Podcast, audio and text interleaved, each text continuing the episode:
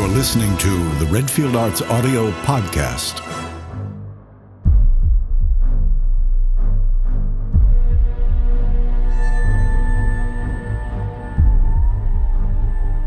The Redfield Arts Audio Podcast presents The Midnight Matinee, Tales of Mystery and Imagination.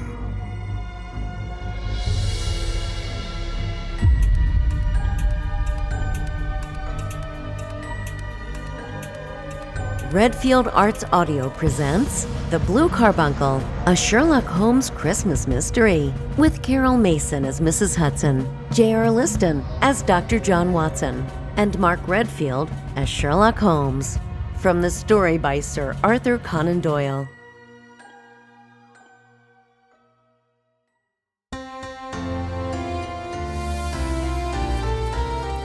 London at Christmas time.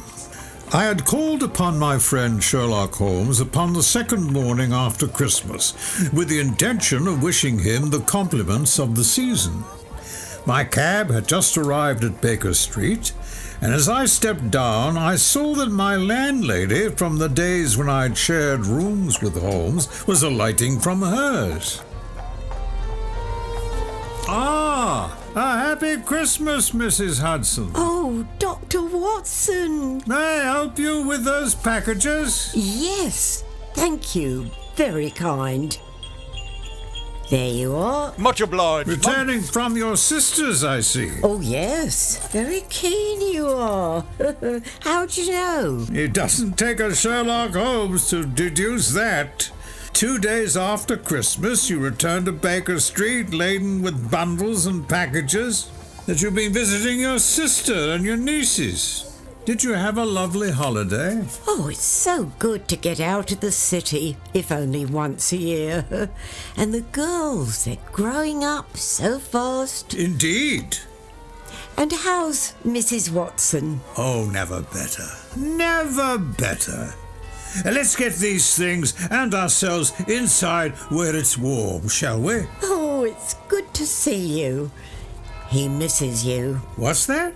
"Mr. Holmes. He misses you." I helped Mrs. Hudson inside and left her Christmas bounty on the table in the hall and climbed the stairs to the rooms I had once shared with Sherlock Holmes. I rapped and opened the "Compliments of the season. Am I interrupting you?" "Watson! Not at all. I am glad to have a friend with whom I can discuss my results. The matter is a perfectly trivial one, but there are points in connection with this dirty old hat which are not entirely devoid of interest and even of instruction. You know Peterson, the commissionaire?" "Yes, it's his hat?" "No, Peterson found it. First, as to how this battered billycock came here to Baker Street. It arrived upon Christmas morning, in company with a good fat goose, which is, I have no doubt, roasting at this moment in front of Peterson's fire. The facts are these. About 4 o'clock on Christmas morning, Peterson, who, as you know, is a very honest fellow, was returning from some small jollification and was making his way homeward down Tottenham Court Road. In front of him, he saw in the gaslight a tallish man walking with a slight stagger and carrying a large white goose slung over his shoulder. As he reached the corner of Goodge Street, a row broke out between this stranger and a little knot of roughs. One of the latter knocked off the man's hat, on which he raised his stick to defend himself, and swinging it over his head, smashed the shop window behind him. Peterson had rushed forward to protect the stranger from his assailants, but the man, shocked at having broken the window and seeing an official-looking person in uniform rushing towards him, dropped his goose, took to his heels, and vanished. The roughs had also fled at the appearance of Peterson, so that he was left in possession of the field of battle and also the spoils of victory, in the shape of this battered hat and a most unimpeachable Christmas goose." "Which surely Peterson restored to their owner." "Oh, and here is another souvenir from Christmas morning, the card that was attached to the leg of the goose, for Mrs. Henry Baker. There lies a problem. The initials HB are legible here upon the lining of this hat. But as there are some thousands of Bakers and some hundreds of Henry Bakers in this city of ours, It is not easy to restore lost property to any one of them. What did Peterson do? He brought round both hat and goose to me on Christmas morning, knowing that even the smallest problems are of interest to me. Did he not advertise? No. Then what clue could you have as to his identity? Only as much as we can deduce. From his hat? Precisely. But you're joking. What did you gather from this old battered felt? You know my methods. May I? What can you gather? Let me see this hat. I can see nothing. On the contrary, Watson, you can see everything. You fail, however, to reason from what you see. What can I infer from this hat? That the man was highly intellectual is, of course, obvious upon the face of it, and also that he was fairly well-to-do within the last 3 years, although he has now fallen upon evil days. He had foresight, but has less now than formerly, pointing to a moral retrogression, which, when taken with the decline of his fortune, seems to indicate some evil influence, probably drink, at work upon him. This may account also for the obvious fact that his wife has ceased to love him. My dear Holmes! He has, however, retained some degree of self-respect. He is a man who leads a sedentary life, goes out little, is out of training entirely, is middle-aged, has grizzled hair, which he has had cut within the last few days, and which he anoints with lime cream. These are the facts which can be deduced from his hat. Also, by the way, that it is extremely improbable that he has had gas laid on in his house. You're certainly joking, Holmes. Not in the least. How did you deduce that this man was intellectual? It is a question of cubic capacity. A man with so large a brain must have something in it. The decline of his fortunes, then. This hat is 3 years old. These flat brims, curled at the edge, came in then. It is a hat of the very best quality. Look at the band of ribbed silk and the excellent lining.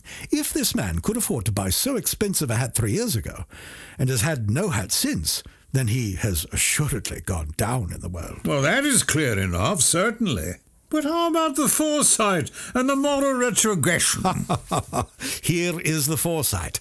This little disc and loop of the hat securer. They are never sold upon hats. If this man ordered one, it is a sign of a certain amount of foresight, since he went out of his way to make this precaution against the wind. But since we see that he has broken the elastic and has not troubled to replace it, it is obvious that he has less foresight now than formerly, which is a distinct proof of a weakening nature.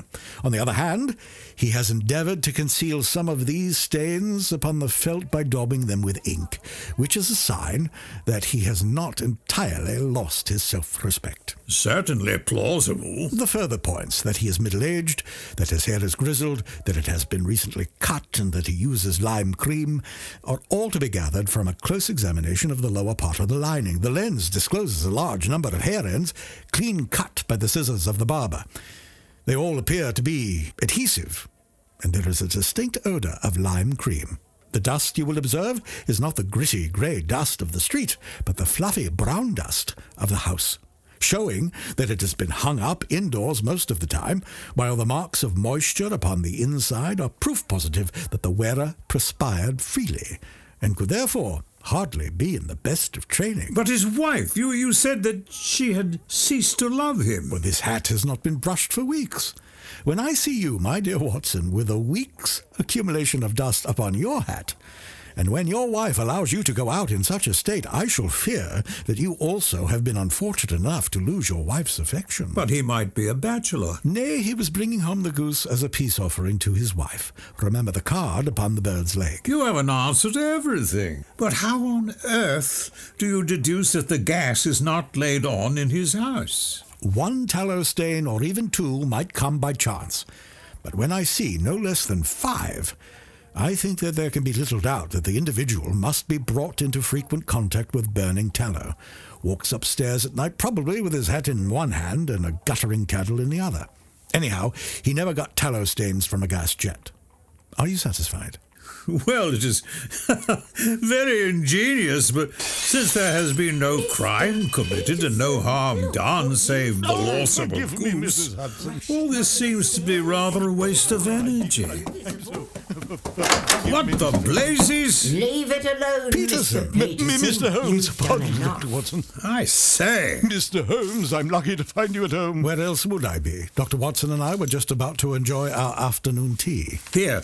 Let me help you, Mrs. Hudson. I'm so sorry, Mrs. Hudson. I'll pay for the broken tea things, ma'am. Collect yourself, Peterson. The goose, Mr. Holmes, the goose, sir. Has it returned to life and flapped off through the kitchen window? Look, sir, look what my wife found in its crop. By Jove, Peterson, this is a treasure trove indeed. I suppose you know what it is that you've got. What is that, Holmes? A diamond, sir. No, not a diamond, but the Countess of Morcar's Blue Carbuncle. What's this? A blue carbuncle. What's the blue carbuncle? A precious stone? The Countess of what? The precious stone. Don't you read the papers, man? I'm afraid not, Mr. Holmes. What with the hours I keep. The Countess of Morcar has offered £1,000 for its recovery. £1,000?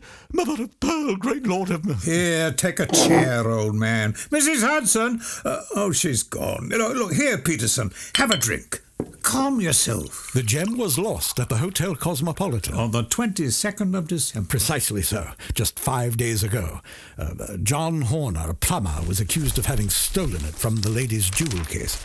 I have some account of the matter here, I believe. Here. Hotel Cosmopolitan jewel robbery. John Horner, 26, plumber, was brought up upon the charge of having, upon the 22nd, abstracted from the jewel case of the Countess of Morcar the valuable gem known as the Blue Carbuncle. James Ryder, upper attendant at the hotel, gave his evidence to the effect that he had shown Horner up to the dressing room of the Countess of Morcar upon the day of the robbery in order that he might solder the second bar of the grate, which was loose.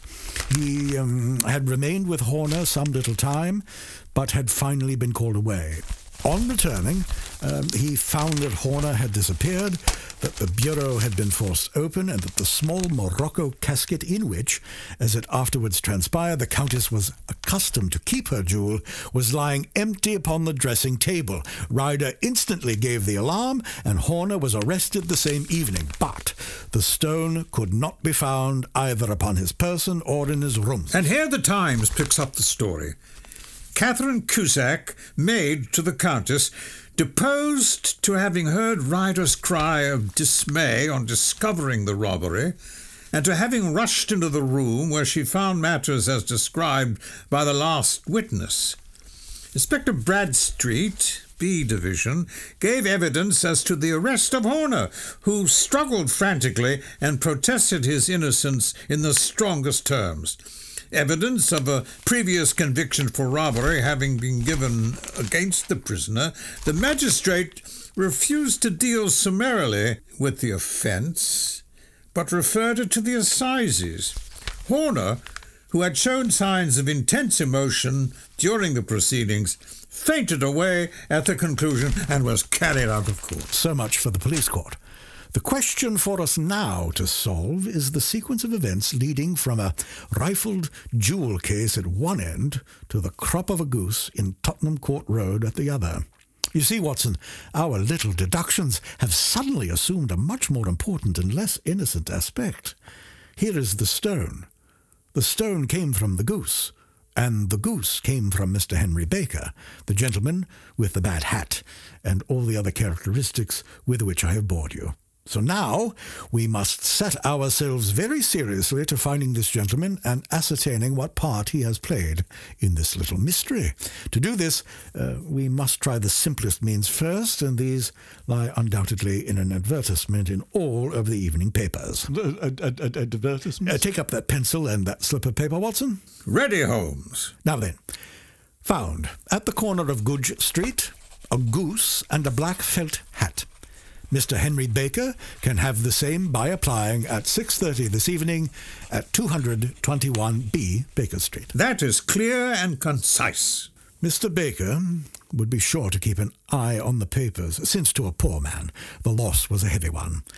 He was clearly so scared by his mischance in breaking the window and by the approach of Peterson here that he thought of nothing but flight. But since then he must have bitterly regretted the impulse which caused him to drop his bird. Then again, the introduction of his name will cause him to see it, for everyone who knows him will direct his attention to it. Here you are, Peterson. Run down to the advertising agency and have this put in the evening papers. In which, sir? Oh, in the Globe, Star, St. James, Evening News, Pell Mell, Standard, Echo, and any others that occur to you. Very well, sir. One more thing. Take this second note to this address. No need to wait for a reply for the second note. The Diogenes Club, right, and the stone, the blue, what's this? Ah, yes, I shall keep the Wattsus, thank you. And I say, Peterson, just buy a goose on your way back and leave it here with me, for we must have one to give to this gentleman in place for the one with which your family is now devouring. Very good, Mr. Holmes. It sure is a pretty gem. Look at it. It's a bonny thing. Just see how it glints and sparkles. Of course, it is a nucleus and focus of crime. Every good stone is. The devil's bait. This stone is not yet 20 years old.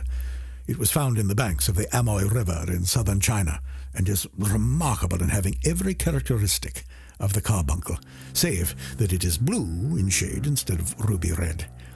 In spite of its youth, it has already a sinister history.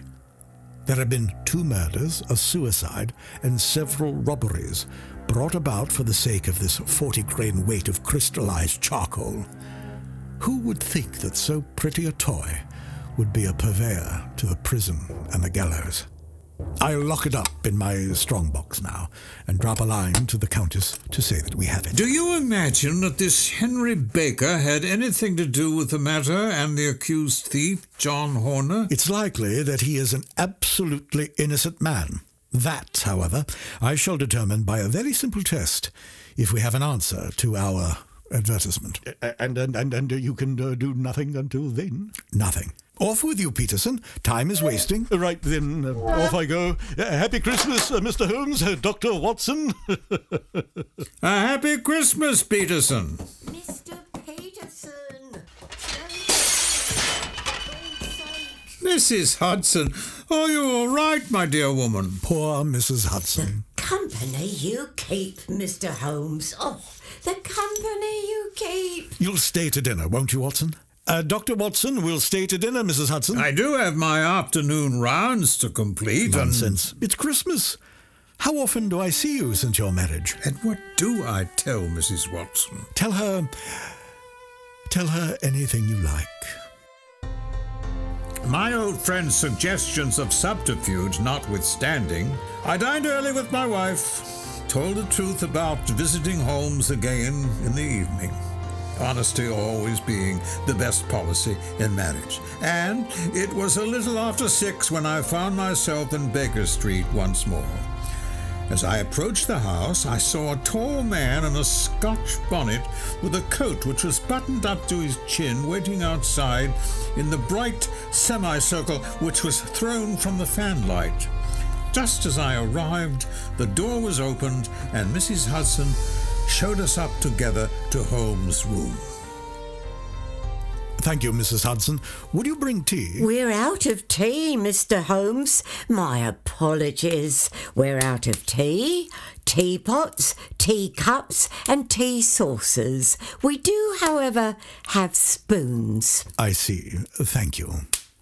Pray take a chair by the fire, Mr. Baker. It is a cold night, and I observe that your circulation is more adapted for summer than for winter. Thank you, sir. I will. Will there be anything else, Mr. Holmes? Shall I serve dinner? No, that can wait, Mrs. Hudson. Thank you. Very well. Is that your hat, Mr. Baker? Yes, sir. That is undoubtedly my hat. We have retained the hat for some days because we expected to see an advertisement from you giving your address. I'm at a loss to know now why you did not advertise. Shillings have not been so plentiful with me as they once were. I had no doubt that the gang of roughs who assaulted me had carried off both my hat and the bird. I do not care to spend more money in hopeless attempt at recovering them. Very naturally. By the way, about the bird, we were compelled to eat it. To eat it? Yes, it would have been of no use to anyone had we not done so, but I presume that this other goose upon the sideboard, which is about the same weight and perfectly fresh, will answer your purpose equally well. Oh, certainly, certainly. Of course, we still have the feathers, legs, crop, and so on of your bird, so if you wish... They might be useful to me as relics of my adventure, but beyond that I can hardly see what use the disjecta membra of my late acquaintance are going to be to me. No, sir. I think that, with your permission, I will confine my attentions to the excellent bird which I perceive upon your sideboard. There is your hat, then, and there is your bird. By the way, would it bore you to tell me where you got the other one from? I am somewhat of a fowl fancier, and I have seldom seen a better grown goose. Certainly, sir. There are a few of us who frequent the Alpha Inn near the museum. We are to be found in the museum itself during the day, you understand. This year, our good host, Windigate, by name, instituted a goose club, by which, on consideration of some few pence every week, we were each to receive a bird at Christmas. My pence were duly paid, and the rest is familiar to you. I am much indebted to you, sir, for a Scotch bonnet is fitted neither to my years nor to my gravity. A happy Christmas, gentlemen. So much for Mr. Henry Baker. It is quite certain that he knows nothing whatsoever about the matter. Are you hungry, Watson? Not particularly. Then I suggest we turn our dinner into supper and follow up this clue while it's still hot. Wonderful, by all means. It was a bitter night, so we drew on our oddsters and wrapped cravats about our throats. Outside, the stars were shining coldly in a cloudless sky, and the breath of the passers-by blew out into smoke like so many pistol shots. Our footfalls rang out crisply and loudly as we swung through the Doctor's Quarter, Wimpole Street, Harley Street, and so through Wigmore Street into Oxford Street. In a quarter of an hour, we were in Bloomsbury at the Alpha Inn, which is a small public house at the corner of one of the streets which runs down into Holborn. Holmes pushed open the door of the private bar and ordered 2 glasses of beer from the ruddy-faced, white-aproned landlord.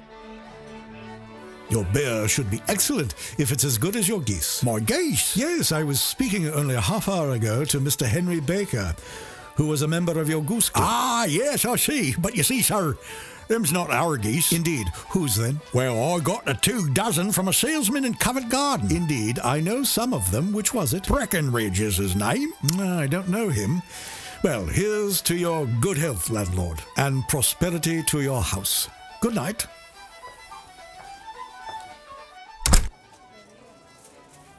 Now for Mr. Breckenridge. Remember, Watson, that though we have so homely a thing as a goose at one end of this chain, we have at the other a man who will certainly get 7 years penal servitude unless we can establish his innocence.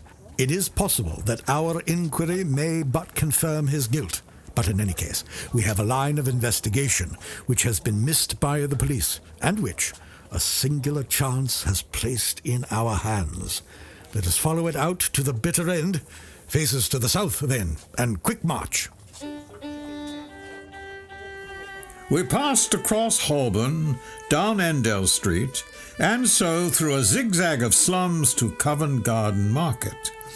One of the largest stalls bore the name of Breckenridge upon it, and the proprietor, a horsey-looking man with a sharp face and trim side whiskers, was helping a boy to put up the shutters. Good evening. Oh, it's a cold night. Watch what you're doing there, boy. Mind your work. And sold out of geese, I see. Let you have 500 tomorrow morning. Well, that's no good. Well, there are some in the store with a gas flare. Ah, but I was recommended to you. Who by? The landlord at the Alpha. Oh, yes. I sent them a couple of dozen. Fine birds they were, too. Now, where did you get them from? Now then, mister, what are you driving at? Let's have it straight now. That's straight enough. I should like to know who sold you the geese which you supplied to the Alpha. Well, then I shan't tell you, so now. Oh, it is a matter of no importance. But I don't know why you should be so warm over such a trifle. Warm?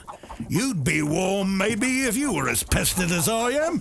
When I pay good money for a good article, that should be the end of the business. But it's where are the geese, and who did you sell the geese to, and what will you take for the geese? One would think they were the only geese in the world to hear the fuss that was made over them. Well, I have no connection with any other people who have been making inquiries. If you don't tell us, the better's off, that is all. But I'm always ready to back my opinion on the matter of fowls. And I have a fiver on it that the bird I ate is country bred. Well, then you lost your fiver, for it's town bred. It's nothing of the kind. I say it is. I don't believe it. Do you think you know more about fowls than I, who have handled them since I was a nipper? I tell you, all those birds that went to the Alpha were town bred. You'll never persuade me to believe that. Will you bet, then? It's merely taking your money, for I know that I am right. But I'll have a sovereign on with you, just to teach you not to be obstinate. Bring me the books, Bill. Ah. Now then, Mr. Cockshaw. I thought that I was out of geese, but before I finish, you'll find that there is one left in my shop. You see this little book? Well, that's the list of the folk from whom I buy. Do you see? Well then. Here on this list are the country folk, and the numbers after their names are where their accounts are in the big ledger.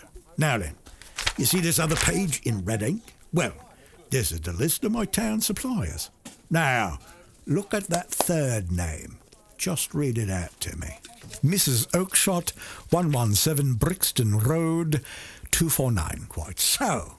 Now, turn that up in the ledger. Here you are, Mrs. Oakshott, 117 Brixton Road, egg and poultry supplier. Now, what's the last entry? December 22nd, 24 geese at 7 shillings 6 pence. Quite so. There you are. And underneath, sold to Mr. Windigate of the Alpha at 12 shillings. What have you to say now? Sherlock Holmes looked deeply chagrined.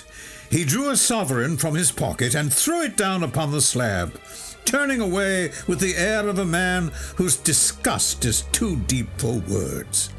A few yards off, he stopped under a lamppost and laughed in the hearty, noiseless fashion which was peculiar to him. When you see a man with whiskers of that cut and the Pinkin protruding out from his pocket, you can always draw him by a bet. I dare say that if I had put £100 down in front of him, that man would not have given me such complete information as was drawn from him by the idea that he was doing me on a wager. Well, Watson, here we are. I fancy nearing the end of our quest, and the only point which remains to be determined is to whether we should go on to this Mrs. Oakshott tonight, or whether we should reserve it for tomorrow. It is clear from what that surly fellow said that there are others besides ourselves who are anxious about the matter, and I should... His remarks were suddenly cut short by a loud hubbub which broke out from the store which we had just left. Turning round, we saw a little rat-faced fellow standing in the centre of a circle of yellow light which was thrown with a swinging lamp, while Breckenridge, the salesman, framed in the door of his store, was shaking his fists fiercely at the cringing figure. I've had enough of you and your geese. I wish you were all at the devil together. If you come pestering me any more with your silly talk, I'll set the dog on you. You bring Mrs. Oakshott here, and I'll answer her. But what have you to do with it? Did I buy the geese off you? One of them was mine, all the same. Well, then ask Mrs. Oakshott. She told me to ask you. Well, you can ask the King of Prussia for all I care. I've had enough of it. Get out of this. Oh, Watson, this may save us a visit to Brixton Road. Come with me. You, sir. What do you want? You will excuse me, but I could not help overhearing the questions which you put to the salesman just now. I think that I could be of assistance to you. How could you know anything of the matter? My name is Sherlock Holmes, and it is my business to know what other people don't know. You know nothing about it. Excuse me. I know everything of it. You are endeavouring to trace some geese, which were sold by Mrs. Oakshott of Brixton Road to a salesman named Breckenridge, by him in turn to Mr. Windigate of the Alpha, and by him to his club, of which Mr. Henry Baker is a member.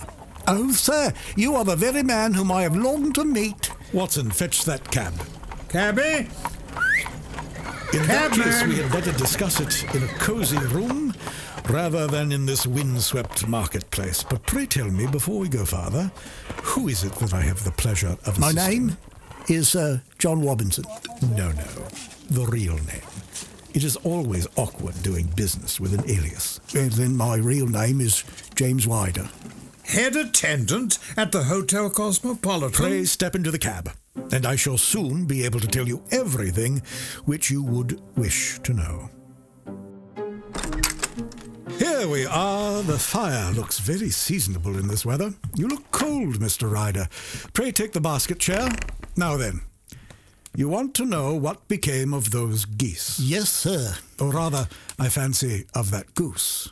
It was one bird, I imagine, in which you were interested.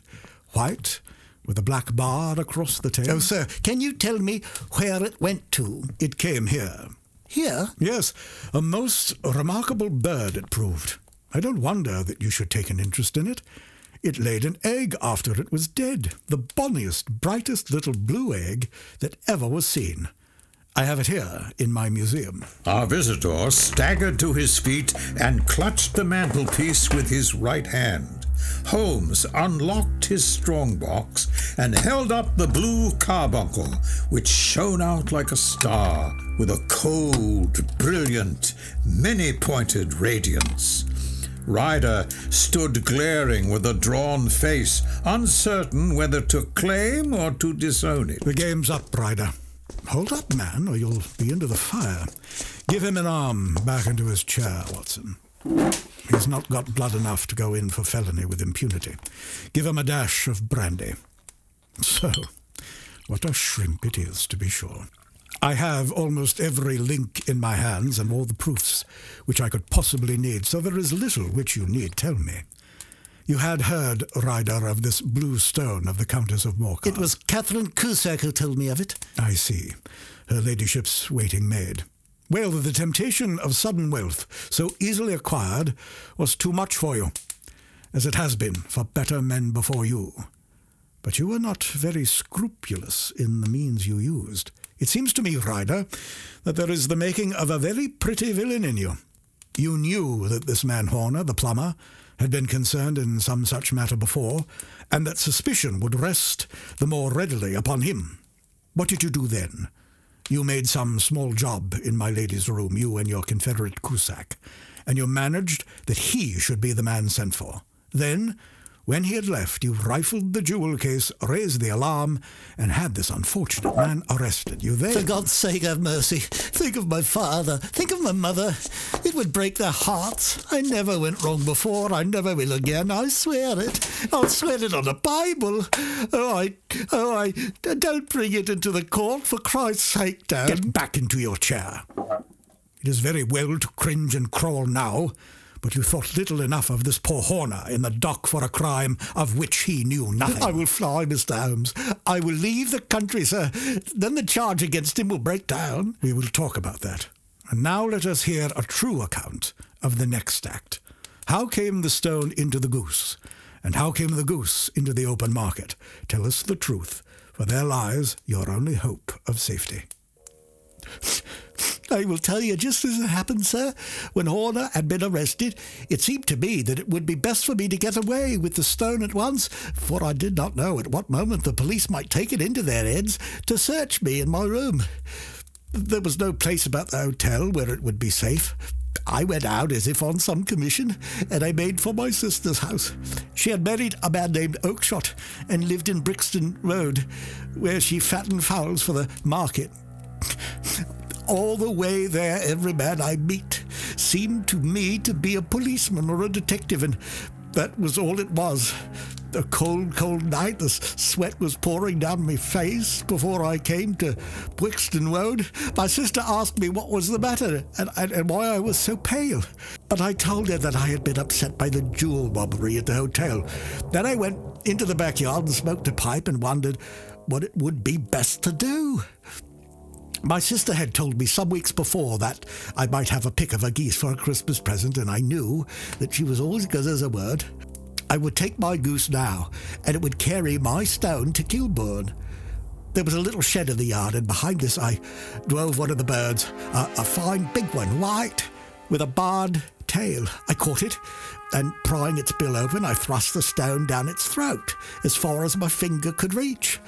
The bird gave a gulp, and I felt the stone pass along its gullet down into its crop, but the creature flapped and struggled. If I may interrupt, something startled you. The appearance of an unwanted party. Workman, neighbour, your sister, yes. And you dropped your golden goose with the blue carbuncle in its crop, and when all was clear, safe to leave, you absconded with the wrong goose. I carried the bird all the way to Kilburn. I got a knife and opened the goose. My heart turned to water, for there was no sign of the stone. I knew that some terrible mistake had occurred. I left the bird, rushed back to my sister's, and hurried into the backyard. But there was not a bird to be seen there. My sister Maggie said that they were all sold to a man in Covent Garden called Breckenridge. I ran off as hard as my feet would carry me to this man Breckenridge, but he had sold the lot at once, and not one word would he tell me as to where they had gone. You heard him yourselves tonight, and now I am myself branded a thief, without ever having touched the wealth for which I sold my character. God help me. God help me. Get out. What, sir? Oh, heaven bless you, sir. No more words. Get out. And no more words were needed. There was a rush, a clatter upon the stairs, the bang of a door, and the crisp rattle of running footfalls from the street. I'm surprised at you, Holmes. After all, Watson, I am not retained by the police to supply their deficiencies. If Horner were endangered, it would be another thing, but this fellow will not appear against him, and the case must collapse. I suppose that I am commuting a felony, but it is just possible that I am saving a soul. This fellow will not go wrong again. He is too terribly frightened. Send him to jail now, and you make him a jailbird for life. Besides, it is the season of forgiveness.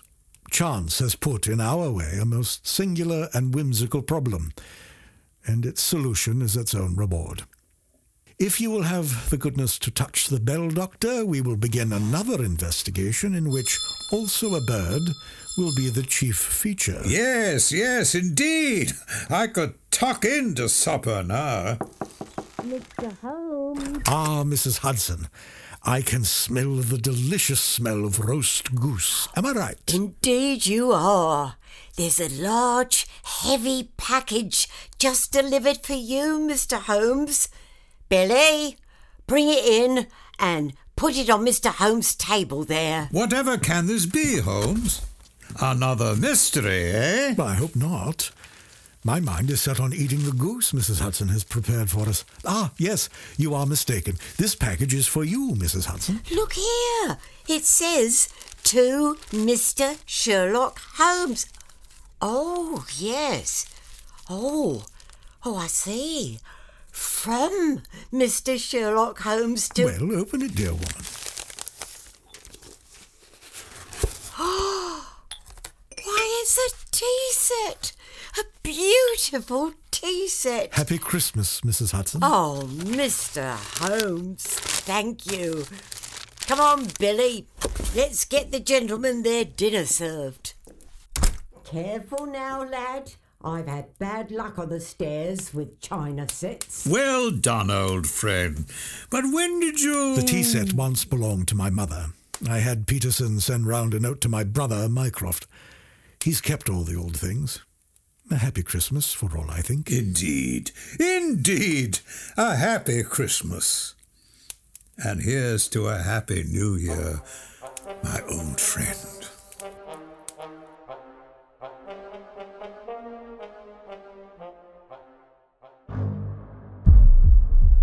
The Blue Carbuncle, a Sherlock Holmes Christmas mystery. Written and directed by Mark Redfield. Original music and sound design by Jennifer Rouse. Sherlock Holmes was played by Mark Redfield. Dr. Watson was played by J.R. Liston. Mrs. Hudson was played by Carol Mason. Peterson, Henry Baker, Landlord, Breckenridge, and James Ryder were played by Mark Redfield. Adapted from the 1892 short story, The Adventures of the Blue Carbuncle by Sir Arthur Conan Doyle, appearing in the series The Adventures of Sherlock Holmes, as published in The Strand Magazine. Holmes and Watson will return in The Crimes of Sherlock Holmes. We invite you to visit redfieldartsaudio.com and to join our mailing list. Get updates on our latest audiobooks and audio dramas and receive our free monthly e-newsletter.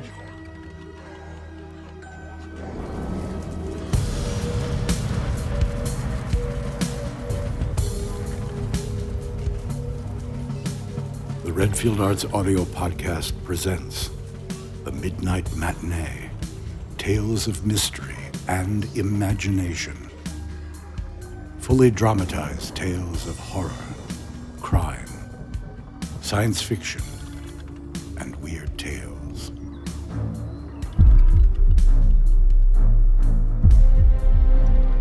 The 1,000 injuries of Fortunato I had borne as best I could, but when he ventured upon insult, I vowed revenge.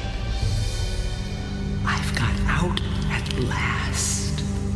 In spite of you and Jane, and I've pulled off all of the paper, all of the horrible, putrid wallpaper.